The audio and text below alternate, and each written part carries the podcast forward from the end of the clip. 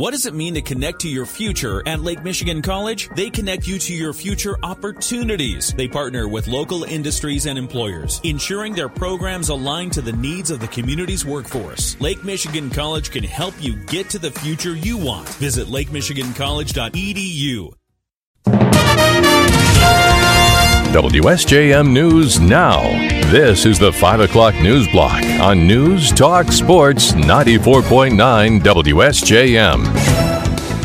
Brought to you by the Town Crier Wire. Download the free local news app today. In the newsroom, I'm Andrew Green. Locals and visitors who are headed to the beach this summer are headed for a surprise. More from WSJM's Ryan Younger. As King Company finishes up their dredging of the outer St. Joseph Harbor, locals and visitors alike have noticed some major changes at Silver Beach County Park. It just keeps getting bigger. The project is a continuation of last fall's emergency dredging to clear a buildup of sand that was blocking the pathway of commercial vessels. It has extended Silver Beach south almost all the way to Lions Park Beach. St. Joseph Harbor Master Michael Moran, while he didn't have the exact number, tells us this was the largest amount of material moved in a single dredging that anyone with the project can recall. He says the dredging is scheduled to be completed this week. Look for a video of the expanded beach on our YouTube page, social media, or our websites. I'm Ryan Younger, WSJM News.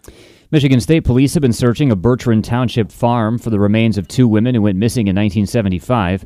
MSP Lieutenant Dwayne Robinson tells us Janice Sanders and Janice Langs have been missing from the South Bend and Niles area since 1975. And police are looking for clues at property in the 2200 block of South Redbud Trail. It's owned by the family of Gerald Libertowski, who dated both of the missing women. Our detectives down at the Niles Post have gathered some assistance from Western Michigan University, Notre Dame, some anthropologists, experts in those fields to try and help them locate uh, shallow graves or locate areas where there could be a grave site. And so they're doing it very meticulously, inch by inch. Robinson says Gerald Libertowski died in 2010 and the family is cooperating with the search. Janice Langs was 21 when she went missing, while Janice Sanders was 24. Robinson says police searched the property over the weekend and further searches are likely. He says the agency hopes to bring closure to the families of the two missing women. It's been a busy year for the Greater Bridgman Area Council for Growth and Advancement. The group held its annual meeting last week to reflect on achievements and look to the future. CGA President John Bunkowski says the group was reinvigorated with the election of a new board this past year, and it laid out goals that included rebranding, seeking grants, updating the website, education, and collaborating with others. For us, economic development is as important as improving the quality of life in general for everyone in the area. That's enhancing businesses, that is bringing in placemaking, bringing in tourism in different ways. Bunkowski says the group is in the past year has been behind the Bridgman Courtyard project, which created a public space downtown for live music and other gatherings.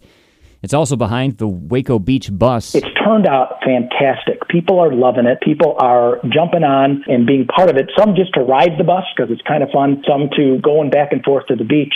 Looking ahead to the next year, the plan is to certify Bridgman as a redevelopment ready community, continue collaborating with businesses, and to seek more grants. Coming up this month will be a celebration of the new Bridgman Courtyard and uh, the launch of a new CGA website. Governor Gretchen Whitmer made several stops today to tout new economic developments and investments in Michigan. In Flint, she joined General Motors and local leaders to celebrate the automaker's $788 million investment at Flint Assembly. That's to prepare the plant to build next generation internal combustion heavy duty trucks. GM believes in Michigan, and their continued investment in our state is a testament to our skilled, experienced workforce and growing economy. GM is also putting $233 million into the Flint Metal Center for press refurbishments and equipment upgrades. A one-year-old has been killed in a crash in Van Buren County. The wreck happened just before 12:30 p.m. Friday on M40 between 40th and 44th Avenues. Traffic was slowing down as a vehicle was trying to make a left turn, and a Chevrolet Colorado rear-ended a Toyota Highlander. The child who died was in the Highlander, while the five year old in the SUV was treated and released from Bronson Hospital with a broken collarbone. The 60 year old woman who was driving the Chevy is hospitalized in stable condition after surgery. The 32 year old driver of the Toyota was not hurt. Everyone in the crash is from the Paw Paw area, and police say both the children were in secure car seats. This is Great Lakes and Freshwater Week, a time to focus on protecting Michigan's 3,200 miles of coastline along four Great Lakes. Here's Scott Dean with the Michigan Department of Environment, Great Lakes, and Energy. We kind of recommit ourselves to protecting our water for future generations. You know, not only are, are Michigan's waters an economic driver of billions of dollars of commerce and support tens of thousands of jobs in our state, uh, but we are lucky to be home to 21% of the world's surface freshwater. Dean says we should all work to protect the lakes by not polluting them. He also asks boaters to wash their boats so they don't transfer invasive plants from one lake to another. Lakeshore Public Schools has announced a couple of appointments to key positions in the district. It's named Natalie Maserata, Director of Curriculum and Instruction, while Susan Toothman's been named a Director of Human Resources and Communication. Both positions begin July 1st, although both candidates are using this month to get informed and caught up on the aspects of their new jobs. Maserata is completing her eighth year as the principal of Hollywood Elementary, while Toothman is completing her third year as principal of Lakeshore Middle School. The two were named to their new positions due to the retirement of Dr. Julie Powell and the district's desire to improve communications and marketing. The principal positions at Hollywood Elementary and Lakeshore Middle School will soon be posted to the district's website. And Michigan Department of Natural Resources officials and local fire crews are still working to extinguish a wildfire in northern Michigan that burned across more than 2,400 acres. The fire burning a few miles southeast of Grayling was caused by a campfire on private property. Lori Abel with the DNR says there's still smoke blowing through the area, making visibility difficult while driving. Got rather close to I 75 as the crow flies. It didn't get to where you can see it from I 75. There's still a lot of smoke, though, and the smoke's moving in that direction. It is moving to the west. The smoke crosses I 75, and it's pretty visible and smelly down there, but you know, drive with caution and make sure that, you know, you can see ahead of you.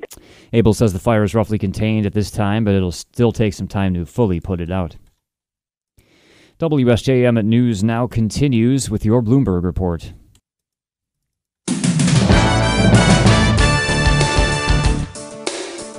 WSJM News now continues, brought to you by Imperial Furniture in Dowagiac, where furniture shopping is fun.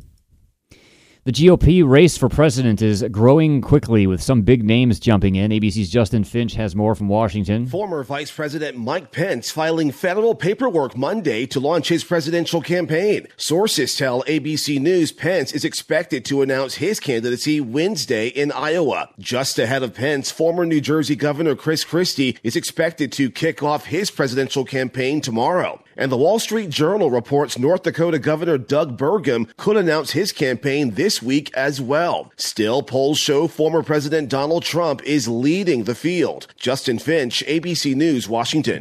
Federal investigators say it'll take days to gather highly fragmented debris from a small plane that flew over the nation's capital and crashed in Virginia, killing four people. The Federal Aviation Administration has said in a brief update today the pilot and three passengers were killed and the plane was destroyed in the crash. The identities of the four people weren't immediately released. An NTSB investigator told reporters today it would take three to four days for investigators to reach the remote crash scene more than two miles north of Montebello, Virginia. Oil prices could put a dent in our wallets during the summer travel season. ABC's Derek Dennis has more. All eyes on Saudi Arabia after the country announced it will significantly cut the amount of crude oil it contributes to the global economy by 1 million barrels per day starting next month. It means less oil to go around, driving down supply and increasing demand and thereby the prices at the pump. Right now the average price for gas is around 356 a gallon for regular compared to 482 this time last year. Saudi Arabia's announcement sparking fears gas prices will return to $4 a gallon gas and more. Derek Dennis, ABC News. The Supreme Court says it will hear a case in which a man tried to trademark a phrase mocking former President Donald Trump as too small. The Justice Department is supporting President Joe Biden's once and possible future rival and urging the court to deny a trademark for the suggestive phrase Trump too small that a California man wants to put on t shirts. The case will be argued in the fall, one of two disputes on the court's upcoming agenda that involve Trump or one of his businesses. Government officials say the phrase Trump too small could still be used, but just not trademarked because Trump had not considered consented to its use. But a federal appeals court said refusing trademark registration violated free speech rights.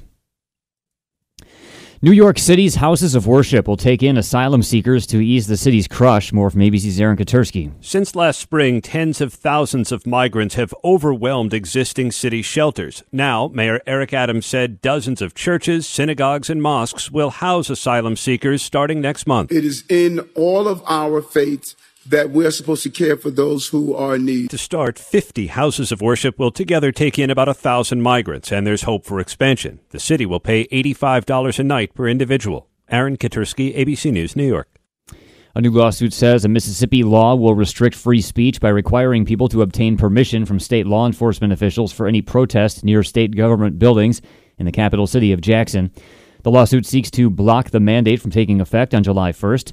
The federal suit was filed Thursday by the Poor People's Campaign and several other groups against the two people authorized to issue permits Mississippi Department of Public Safety Commissioner Sean Tindell and the chief of the state run Capitol Police Department, Bo Luckey. The Associated Press sought comment today from the Department of Public Safety, and a spokesperson did not immediately respond. Summer's just about here, but the viruses that sometimes come with summer are already starting to surface. More from Sherry Preston. Just because we're out of the pandemic doesn't mean we're through with viruses, according to ABC Chief Medical Correspondent Dr. Jennifer Ashton. Those that are spread through insects, possibly the biggest worry, she says. Tick-borne illness, obviously Lyme disease is the big one. Also mosquito-borne illness. Then other respiratory viruses that are not COVID or influenza. You know, we see them in the summer as well. And then travel-related illness. Enteroviruses like the common cold strike in the summer just like they do in the winter. Best advice check all over after you hike and stay home if you're sick. Sherry Preston, ABC News. While Kiev is silent about the start of any counteroffensive, fighting is raging in several sections of the front line in Ukraine, signaling the long expected campaign could finally be getting underway. Moscow claims it has successfully fended off a Ukrainian attempt to ram through Russia's defenses, but some pro Kremlin military bloggers painted a different picture, acknowledging that Kiev's troops made some quick gains. Many military experts expect Ukraine to try to ram through Russian defenses toward the Sea of Azov coast to break the land corridor to Crimea that Moscow created after capturing the seaport of Mariupol in May of last year.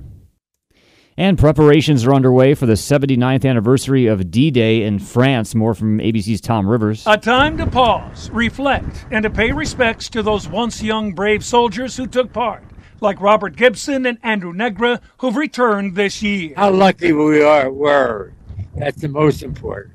For one, I survived. That's the first thing. Second thing is, and I always uh, give credit to World War II. I met my wife of 71 years. Dozens of vets have traveled to mark the anniversary. Official ceremonies take place on Tuesday, including at the American Cemetery.